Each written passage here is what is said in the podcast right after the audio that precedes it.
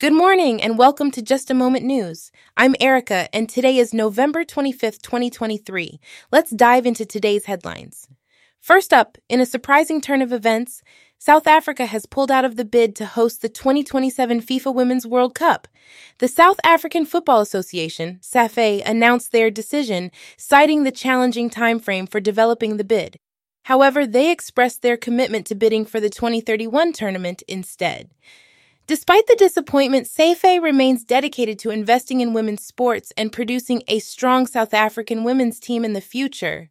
Moving on, South Africa is facing severe power shortages, leading to stage 6 load shedding. The situation is due to low diesel reserves, breakdowns of generating units, and the need to replenish emergency reserves. While there have been some improvements in generation capacity, the energy availability factor has declined, contributing to the crisis.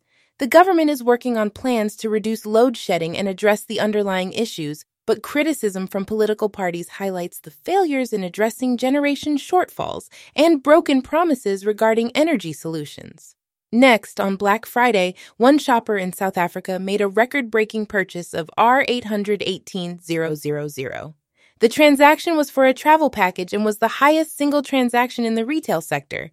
The Black Friday spending in the country has seen significant increases compared to previous years, with the highest consumer transactions surpassing previous records. In cybersecurity news, TransUnion and Experian, two of South Africa's largest credit bureaus, are facing threats from hackers who claim to have obtained sensitive financial and personal data of South Africans.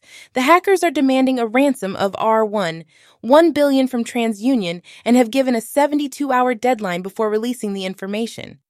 Both TransUnion and Experian have denied any evidence of a security breach, but are taking the threat seriously and reviewing their systems for security. In other news, Oscar Pistorius, the convicted murderer, has been granted parole by the Correctional Supervision and Parole Board.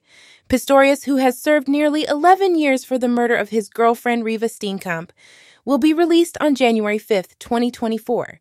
The decision was made after reviewing his profile and considering his status as a first time offender with a positive support system. Pistorius' release on parole is part of the overall rehabilitation program. Lastly, the Democratic Alliance DA in South Africa is seeking legal advice after one of its MPs, Glynis Breytenbach, was targeted by a deep-fake voice recording on TikTok. The recording, falsely attributed to Breytenbach, discussed implausible topics, raising concerns about AI driven disinformation. The DA currently lacks a strategy to combat such disinformation, and experts emphasize the importance of credibility and swift response to address these issues. That's all for today's headlines. Thank you for joining me on Just a Moment News. I'm Erica, and I'll see you next time.